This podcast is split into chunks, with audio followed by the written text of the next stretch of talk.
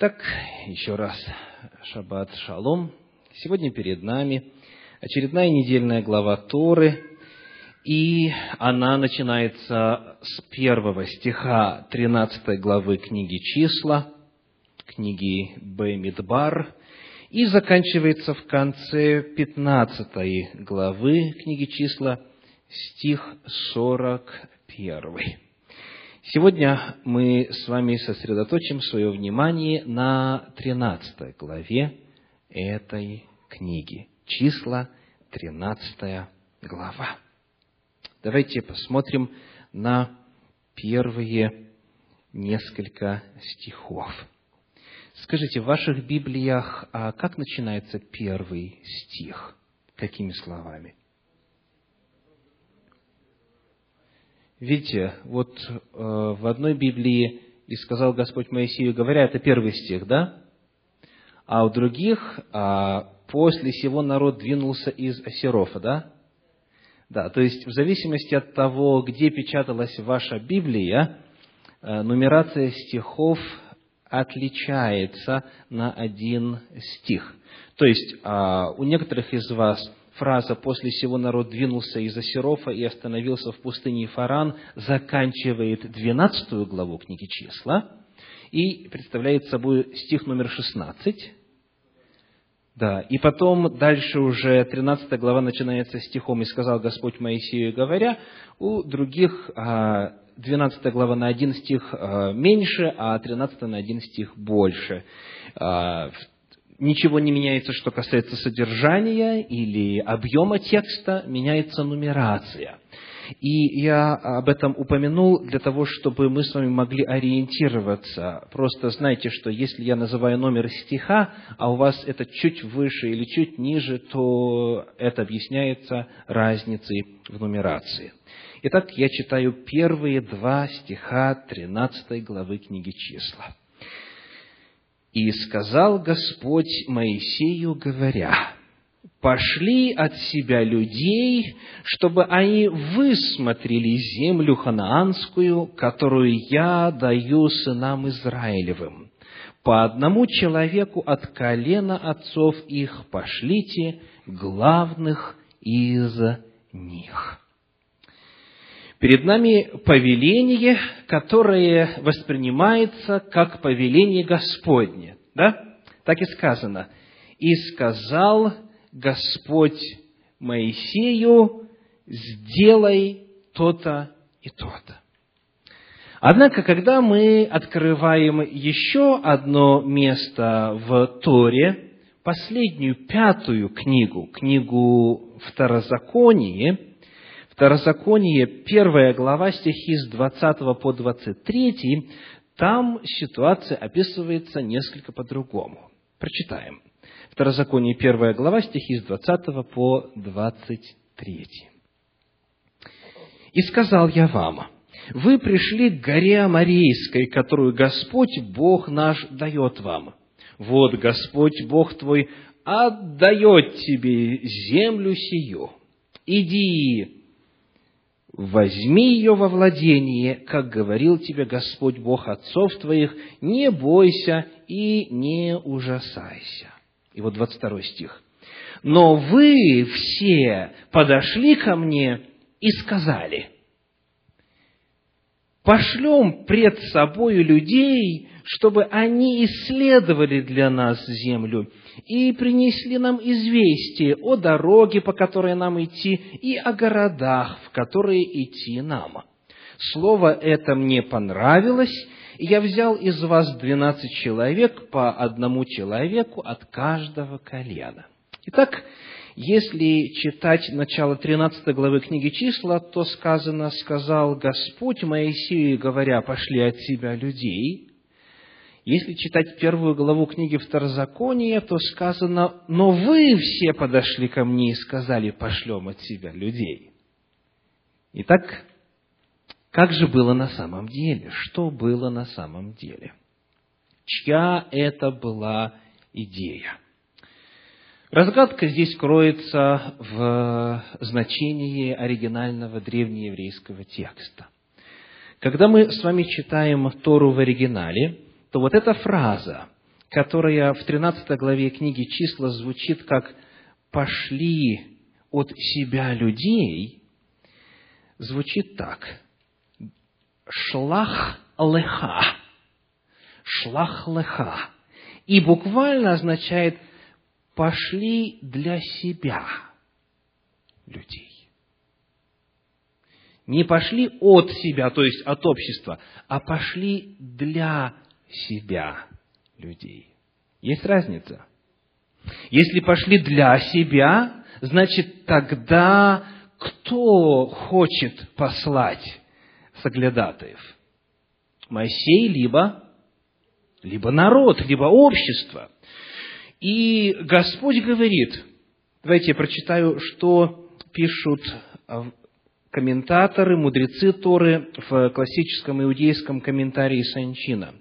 Мудрецы Талмуда, обращая внимание на необычное повеление Всевышнего, разъясняют, что в данном случае он отказался помогать Моше, Моисею советом, и в ответ на просьбу о помощи сказал, «Мне это не нужно. Если же ты считаешь, что разведывательная экспедиция нужна тебе, пошли людей.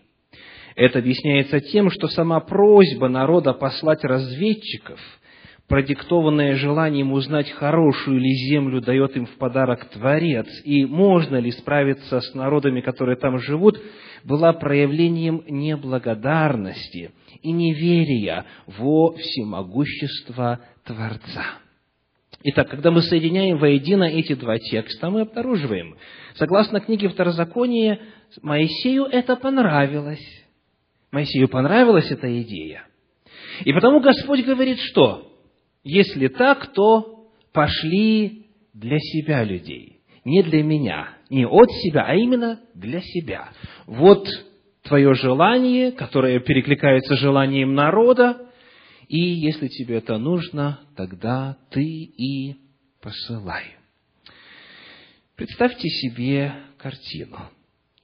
Народ Божий, чудесами и знамениями вышедший из Египта, видевший на пути неисчислимое число чудес. Ну, во-первых, чего стоит десять казней египетских. Затем разделение вод Черного моря – затем манну, которая начала падать за две недели до дарования закона на горе Синай. А потом все, что творилось на горе Синай, громы, молнии, и сказано, они глаз Господа слышали. И все прочее, что произошло, все это должно было, конечно же, подготовить людей к тому, что сейчас Господь, как и раньше, будет верен своему слову и обязательно сделает и обеспечит то, что обещал. А что он обещал? Книге Исход, в третьей главе, в восьмом стихе говорится так. Исход, третья глава, восьмой стих, что Господь, и сказал Господь, я увидел страдания народа моего в Египте и услышал вопль его от приставников его. Я читаю седьмой и затем восьмой. Я знаю скорби его и иду избавить его от руки египтян и вывести его из земли сей в землю хорошую и пространную, где течет молоко и мед.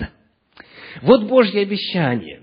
И он говорит, я это непременно сделаю. И он уже доказал, что он способен творить сверхъестественные деяния для достижения этой цели. Но вот вопрос. Они ни разу не видели этой земли. Каков подтекст желания пойти и посмотреть? А вдруг эта земля на самом деле не так хороша? Надо пойти и проверить. И вот очень интересно, что в этой 13 главе книги числа, 27 стих, говорится так, 13.27, когда вот они уже вернулись и стали рассказывать о том, что увидели. Числа 13.27, и рассказывали ему и говорили, мы ходили в землю, в которую ты посылал нас, в ней подлинно течет молоко и мед. То есть цель была какой? Убедиться, не обманул ли их Господь. Убедиться в действительности ли стоит тратить время, силы для того, чтобы идти овладевать этой землею. Значит, на лицо перед нами что? Недоверие. Недоверие. Недоверие. Рассказывает историю, как однажды отец учил сына тому, что никому нельзя доверять, потому что на земле постоянно, пользуясь доверием, обманывают. И вот что он сделал. Говорит, взберись на крышу. И тот взобрался. И он говорит, прыгай, я тебя ловлю, я тебя держу. И мальчик боится высоко, а вдруг отец не справится.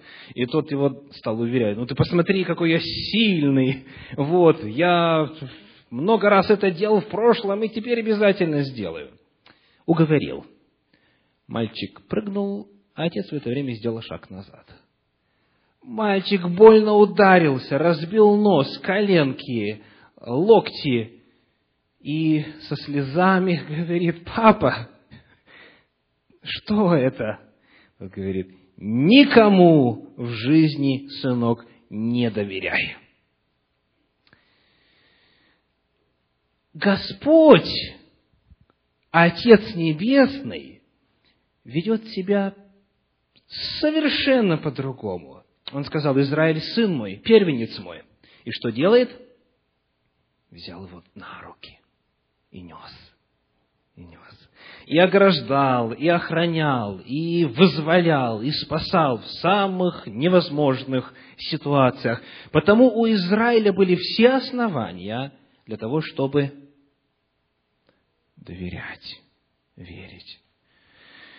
Но вот, тем не менее, они захотели пойти посмотреть землю и проверить, так ли говорит Господь или нет.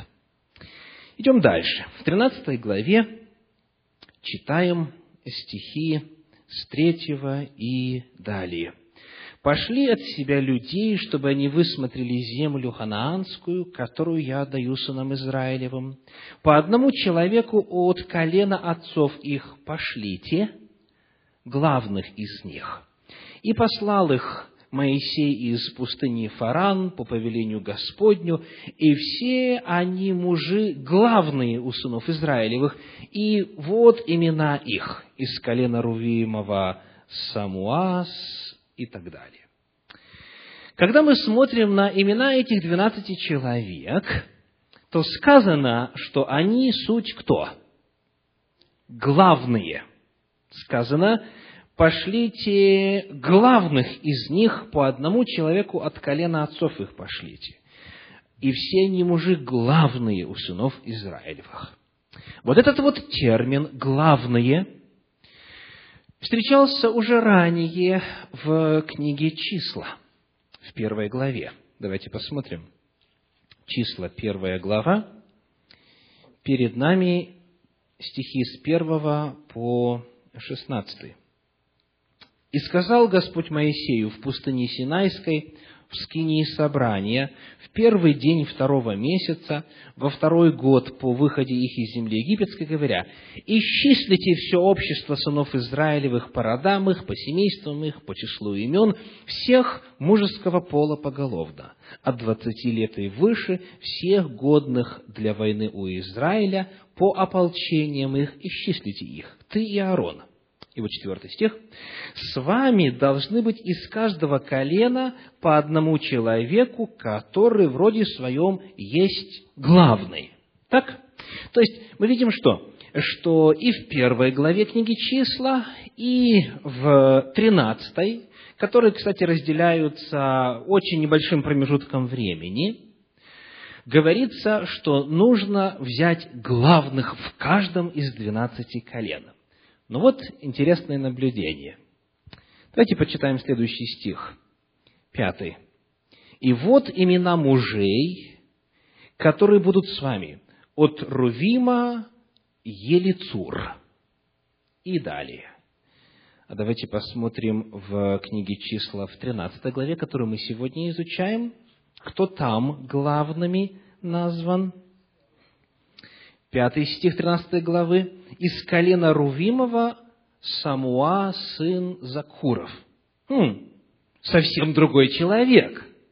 И если вы сравните, поработаете с этими двумя э, списками, то в первой главе и в тринадцатой разные люди. Почему? Это, это обращает на себя внимание. Потому что в первой главе, давайте вспомним, кто сказал, что вот эти есть главные. Господь сказал. Давайте почитаем еще раз внимательно. Он говорит, «А, с вами должны быть из каждого колена по одному человеку, который вроде своем есть главный, четвертый стих, пятый. И вот имена мужей, которые будут с вами. Это Господь говорит, вот эти главные – но сейчас, когда народ проявляет недоверие Господу и Моисею, тогда народ говорит, нет, мы думаем, что главные – это совершенно другие люди, вот эти. Второй момент, который мы обнаруживаем здесь, помимо недоверия Богу, это несогласие с руководителями или с кандидатурами руководителей, которых Господь сам назначил. Они говорят, нет, если мы хотим удостовериться, Господь ли правду нам сказал, то мы изберем тех людей, которых мы видим руководителями. Мы пошлем тех людей, которым мы доверяем. И вот начинается этот процесс нетерпеливого ожидания результата экспедиции. Что они расскажут? Что они принесут? Какую весть они представят народу? Но прежде, в 13 главе книги «Числа», в самом конце перечисления всех этих имен, говорится в 17 стихе, у некоторых из вас в 16 следующее. В конце этого стиха «И назвал Моисей Осию, сына Навина, Иисусом». Первая половина стиха говорит, вот имена мужей, которых послал, посылал Моисей, высмотрите землю, и назвал Моисей Осию, сына Навина и Иисуса. Вы знаете, что имя в древности отображало суть, характер, статус, природу, род занятий человека. И перемена имени всегда что-то важное имела под собою в качестве основания и причины. Почему вот именно в этот момент? Почему именно в этот момент, когда Моисей отсылает их, этих двенадцать разведчиков, двенадцать соглядатаев в обетованную землю, почему он сейчас называет своего помощника, тот, который ему служил, был при нем постоянно, своего будущего преемника, почему он меняет ему имя? Ну, во-первых, что значит имя Осия. Осия. Осия – это древнееврейское Гошеа, Гошеа, дословно означает «был спасен» от глагола «спасать». Спасать, был спасен. Добавлением буквы «йод» или «юд» еврейской буквы, самой маленькой буквы еврейского алфавита, самой маленькой по размеру, меняется смысл. Е, Ешуа или Егошуа. Если полностью, если сокращенно, то Ешуа. Итак, Гошея или Ешуа, Егошуа. Что слышится в первой половине имени? Имя Божие, священное Божье имя. Йод Гей Вав Гей. Иегова или Господь Всевышний, то имя, которое в иудаизме традиционно не произносится вслух. Потому вместо просто э, спасение или был спасен, Моисей называет своего преемника э, словами Господь, Господь спасает, или да спасет тебя Господь. Пусть сохранит тебя Иегова, Яхве. Пусть сохранит тебя Всевышний.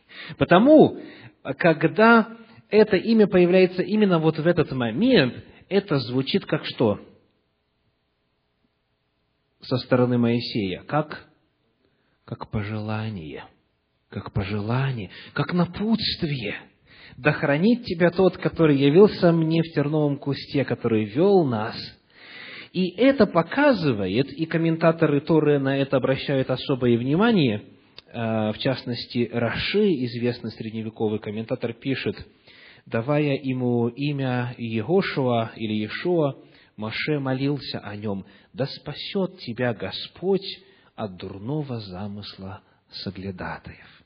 Потому что было, было очевидно по реакции народа и по всей этой волоките с выборами других людей вместо тех, которых Господь назначил, в самой постановке вопроса было очевидно, что люди Богу не доверяют.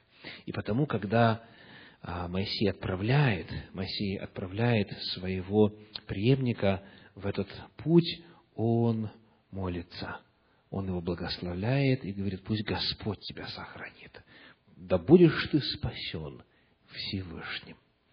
Вообще, конечно, эта история сама по себе очень богата практическими уроками, и мы только некоторые из них сегодня отмечаем.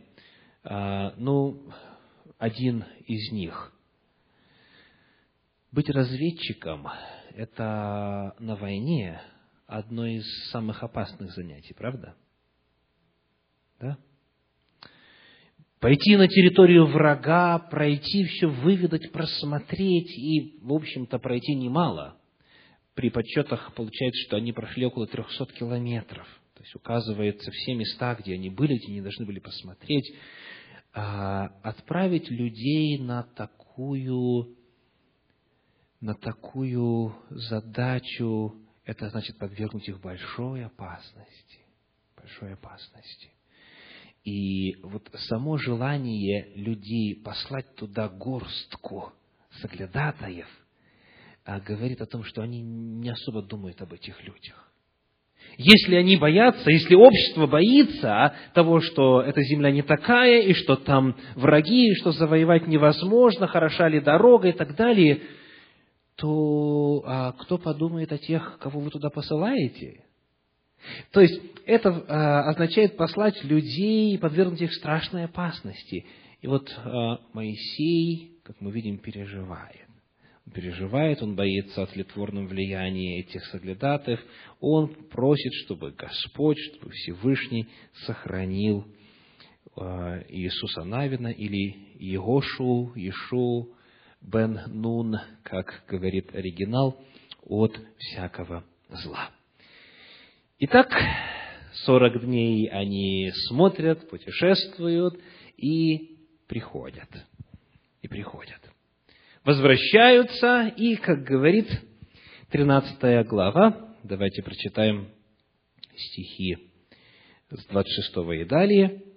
«И, высмотрев землю, возвратились они через сорок дней, и пошли и пришли к Моисею, и Аарону, и ко всему обществу сынов Израилевых в пустыню Фаран, в Кадес, и принесли им и всему обществу ответ, и, сказали, и показали им плоды земли.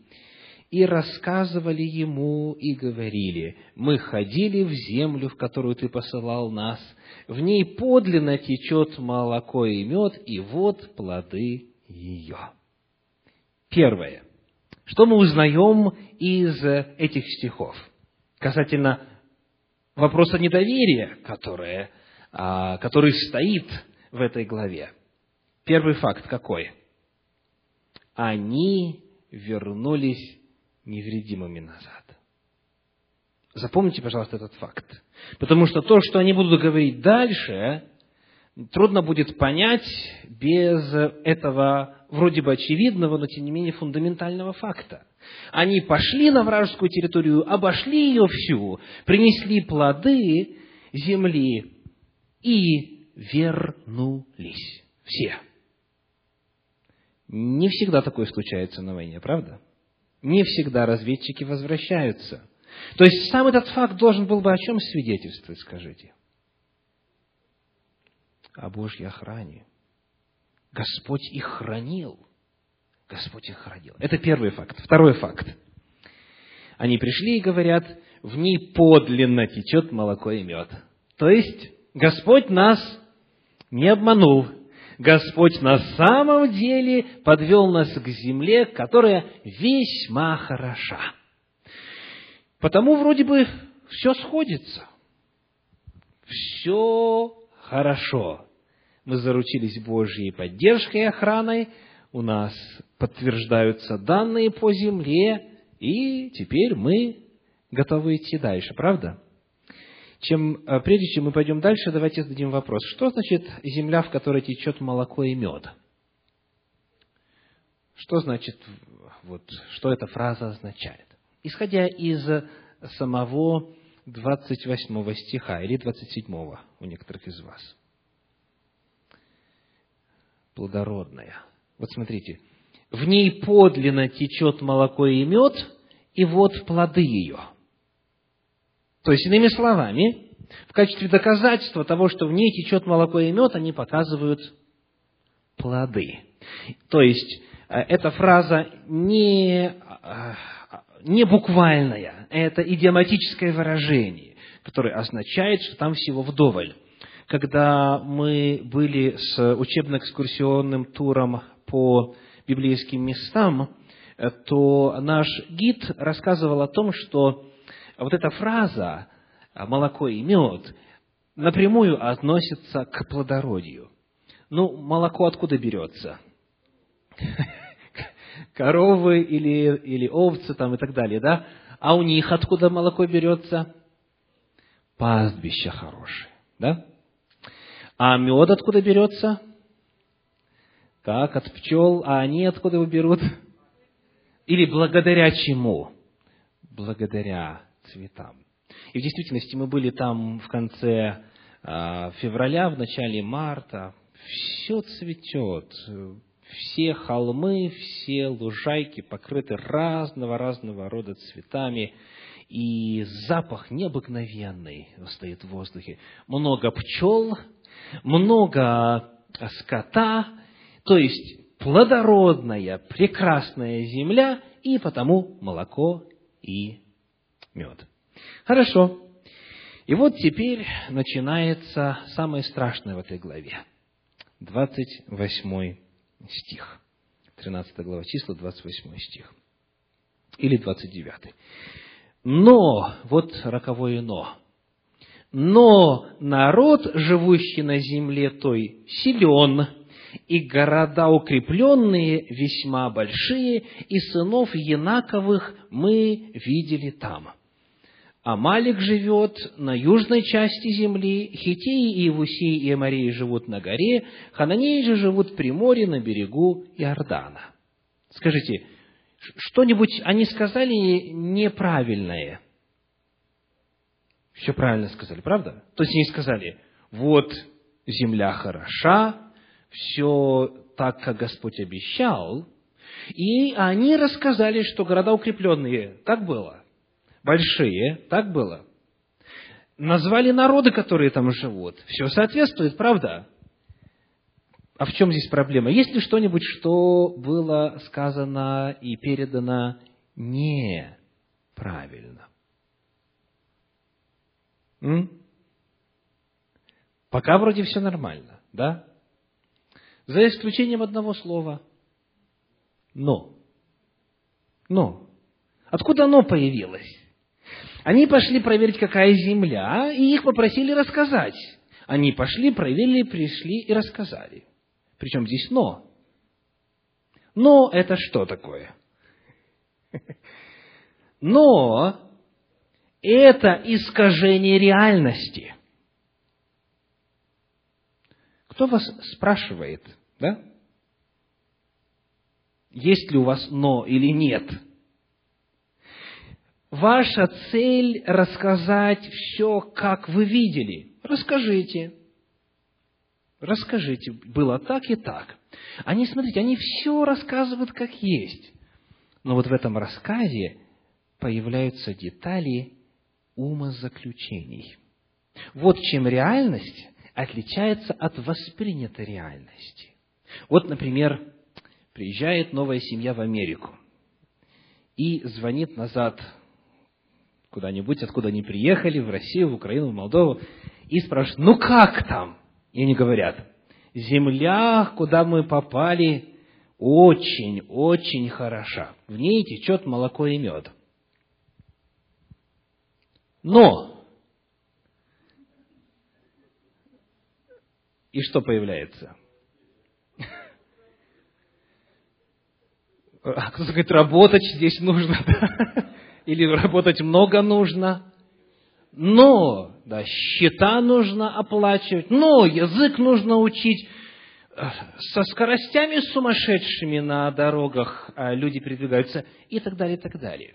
Смотрите, если то же самое рассказать, как оно есть, не добавив при этом «но», то картина совершенно другая. И это «но» – это не что иное, как фильтр сознания. И с этого «но» вся проблема начинается.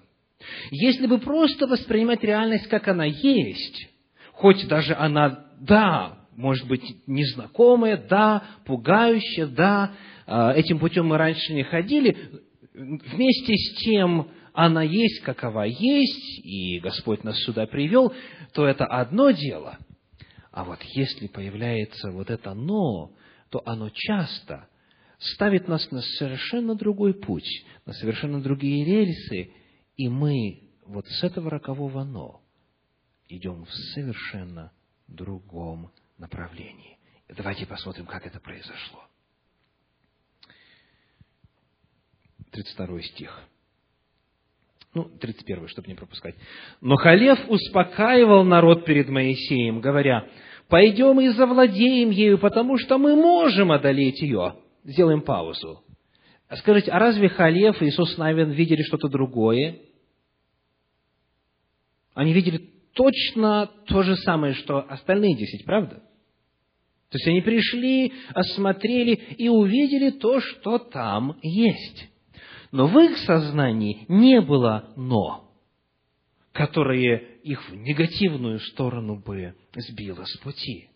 И Халев говорит, пойдем и завладеем ею. Господь верен. Он сделал, что сказал, сделал, что обещал.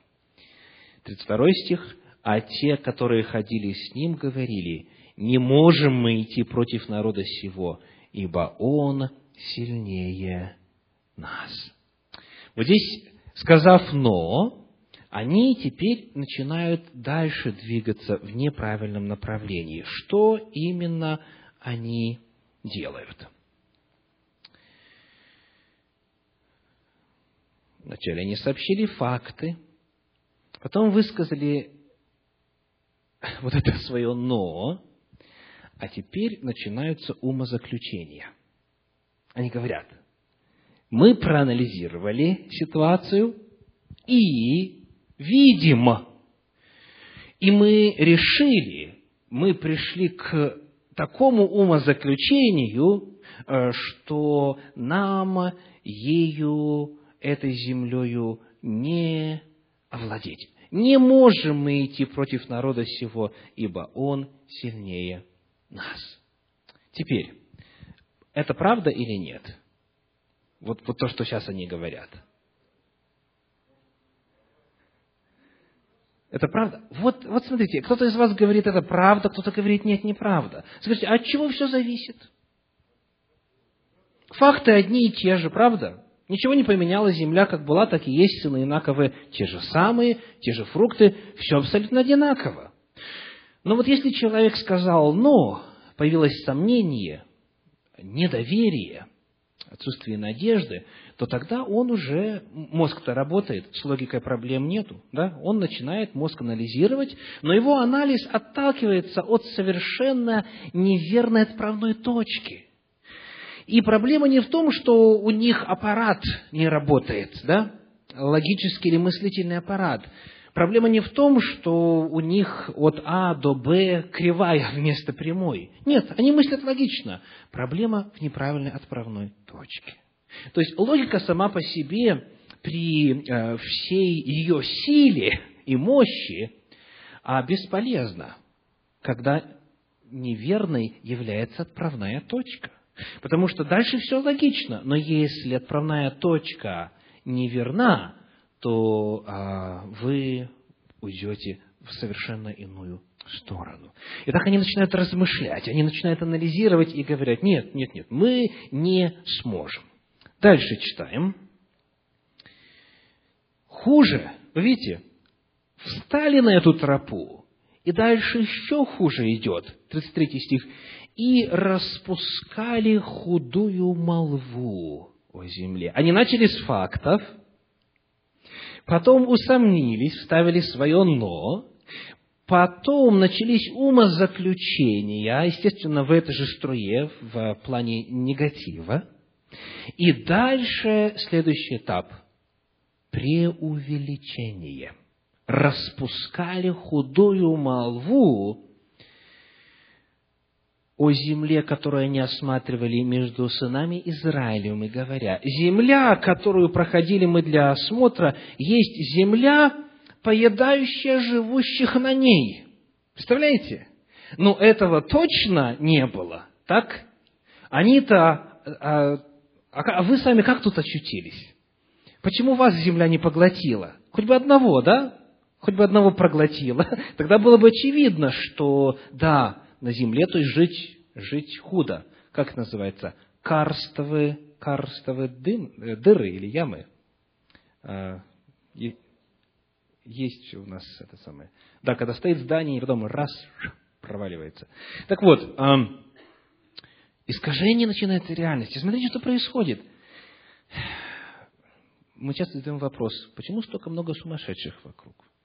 Да, шизофреников, людей с манией преследования, а, параноидальная шизофрения, да, и так далее, и так далее.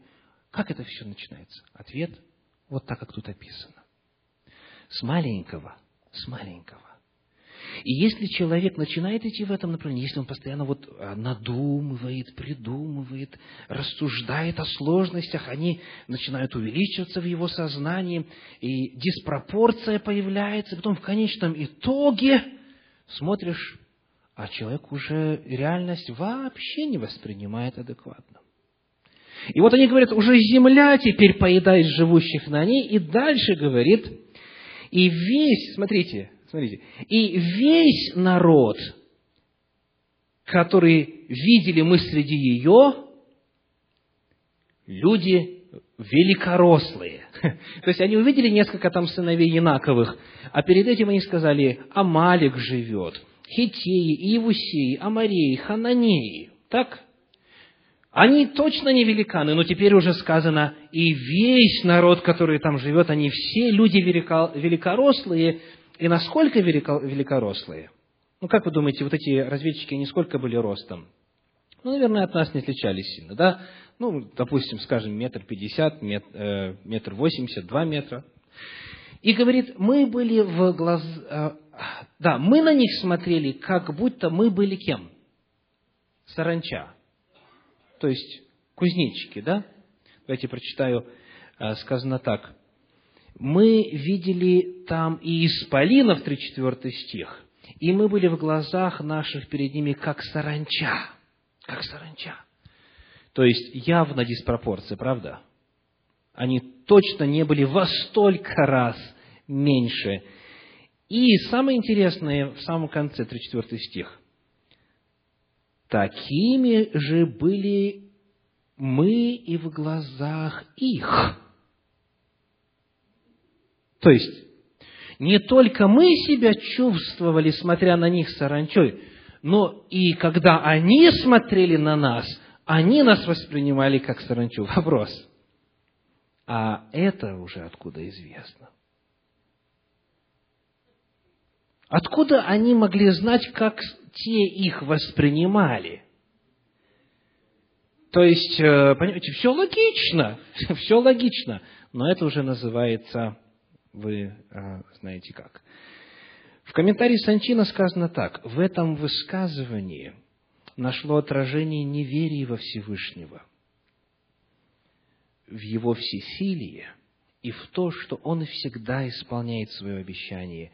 Разведчики не могли знать, как они выглядят в глазах других и что те думают о них. Это был их вымысел. В отличие от них, два разведчика, Иисус Навин и Халев, через 30 лет после этих событий узнали от самих жителей страны, что те трепещут перед сынами Израиля. И в этом был главный результат их разведки. Итак, мы посмотрели с вами на путь, которым, к сожалению, многие из нас идут, когда мы анализируем реальность вокруг нас. Все зависит от предпосылки и от угла зрения, от этой отправной точки. Либо мы воспринимаем все как есть, да, не умаляя проблем, да, зная о трудностях, но тем не менее, доверяя Богу и веря, что Он в силах справиться со всем, что будет стоять на нашем пути, когда мы идем выполнять Его волю и живем по Его воле, либо мы начинаем сомневаться, и тогда начинаются очень и очень серьезные проблемы. Вопрос. Как вы смотрите на мир? Как вы оцениваете реальность? Кого вы видите? Кто видит великанов – кто видит землю, которая проглатывает живущих на ней? И вот такой вопрос. Что есть истина?